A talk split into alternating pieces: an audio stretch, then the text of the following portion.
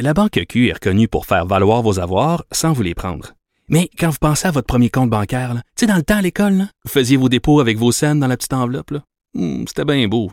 Mais avec le temps, à ce compte-là vous a coûté des milliers de dollars en frais, puis vous ne faites pas une scène d'intérêt. Avec la Banque Q, vous obtenez des intérêts élevés et aucun frais sur vos services bancaires courants. Autrement dit, ça fait pas mal plus de scènes dans votre enveloppe, ça. Banque Q. Faites valoir vos avoirs. Visitez banqueq.ca pour en savoir plus. Écoutez Antoine Joubert à l'animation du balado Le Guide de l'Auto, la référence de l'industrie automobile. Disponible sur l'application et le site cubradio.ca. Carfax Canada est fier de rouler aux côtés du balado Le Guide de l'Auto. Évitez les problèmes coûteux avec un rapport d'historique de véhicules de Carfax Canada. Visitez carfax.ca. Devinette, mots croisés. Mario Dumont a la solution à tout. On est de retour euh, pour parler de cette... parle de, de, de, de- manque de main-d'œuvre à bien des endroits, mais il y a bien des endroits aussi, il y a plus de demandes. Et c'est le cas à l'Institut national de psychiatrie légale, ce qu'on appelle l'Institut Philippe euh, Pinel, où on dit que le nombre de demandes d'évaluation psychiatrique là, pour que des criminels soient déclarés euh, délinquants dangereux, etc., euh, ben, le nombre a tellement augmenté qu'on ne se fait plus à la tâche, on n'est pas capable de faire l'évaluation. On en discute tout de suite avec le docteur euh, Gilles Chamberlain, qui est psychiatre à l'Institut Philippe Pinel. Docteur Chamberlain, bonjour. Bonjour. Et qu'est-ce qui se passe? Est-ce que c'est parce que le, je, je- je vais le dire crûment, mais est-ce qu'il y a plus de problèmes de, de santé mentale grave? Est-ce que le monde est plus fou? Non, je dirais pas ça. Je dirais que- qu'il y a peut-être plus de demandes à ce niveau-là qu'il y en avait avant. Euh, le- le- c'est pas parce que les qu'on fait une demande d'un camp dangereux que nécessairement ça va être accepté, mais ça se peut qu'on en demande plus qu'on en demandait avant, ça oui. OK. Et là, dans, dans le fond, c'est que là, on est à l'étape où vous euh, vous êtes plus capable de les faire. Vous êtes pas capable, parce que c'est quand même un gros processus. Ben oui, c'est ça. Euh, c'est- plus complexe que d'autres sortes d'évaluations. Souvent, ça demande des tests préalables. Par exemple, les délinquants dangereux ont souvent une problématique euh, de une problématique sexuelle.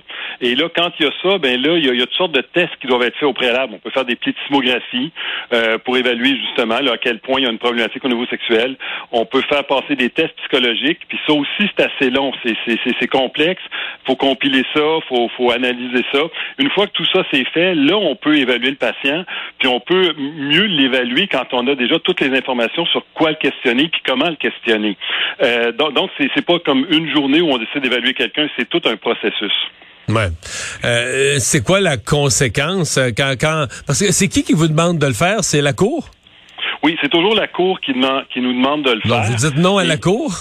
Ben, on dit pas, dit pas non à la cour, on dit oui, on dit oui. Euh, Il y a, il y a d'autres endroits au Québec qui, peuvent aussi les faire, mais, c'est une évaluation qui est extrêmement spécialisée. Euh, et à d'autres moments aussi, il faut évaluer les patients, donc il faut pouvoir les, les observer pendant, pendant un certain temps. Fait que c'est sûr que euh, on a seulement certaines personnes qui sont spécialisées dans ça, qui ont aussi d'autres choses à faire, qui ont dévolu un certain temps pour ça, euh, parce que si si on fait pas ça, mais on, on fait, si on fait ça, on fait pas d'autre chose. Euh, fait, fait que c'est- ces gens-là, leur, agenda est débordé. On essaie d'ouvrir des nouvelles plages, on essaie de former des gens pour faire ça, mais former des gens pour faire ça, c'est extrêmement long aussi là.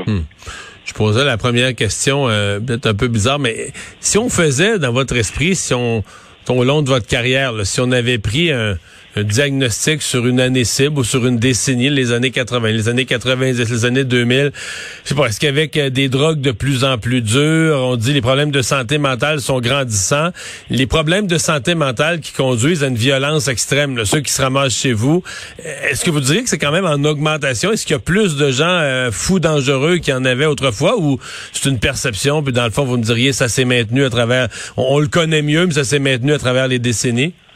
Mon impression, c'est que ça s'est maintenu. Ça s'est peut-être un petit peu euh, aggravé, je dirais justement à cause d'accessibilité aux drogues, euh, mais mais mais mais c'est pas c'est pas rien de, de si marquant que ça.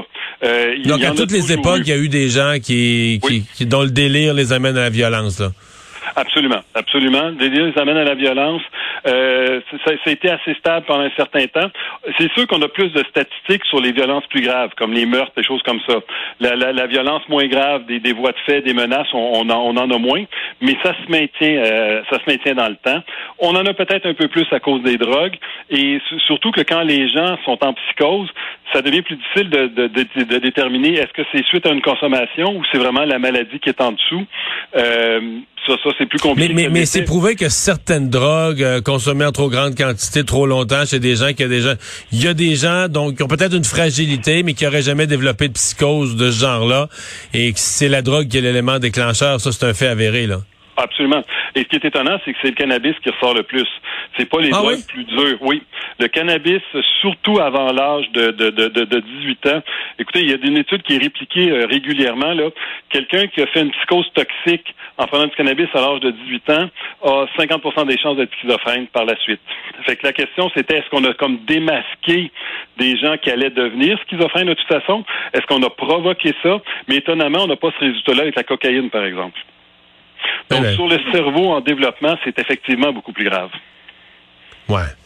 C'est pas le message qu'on passe tellement à, la société et aux jeunes présentement, là. Non. Non, effectivement. Puis comme je dis, est-ce que c'est juste parce qu'on a démasqué ceux qui allaient le devenir, puis ils sont, ils sont devenus simplement plus rapidement, mais mais ça ça semble pas, ça c'est plus long pour étudier le phénomène, mais ça semble pas être le cas. Il semble qu'on peut fragiliser les jeunes quand leur cerveau est en développement. Ça oui. Gilles Chamberlain, merci d'avoir été là. Ça fait plaisir. Au revoir. Au revoir.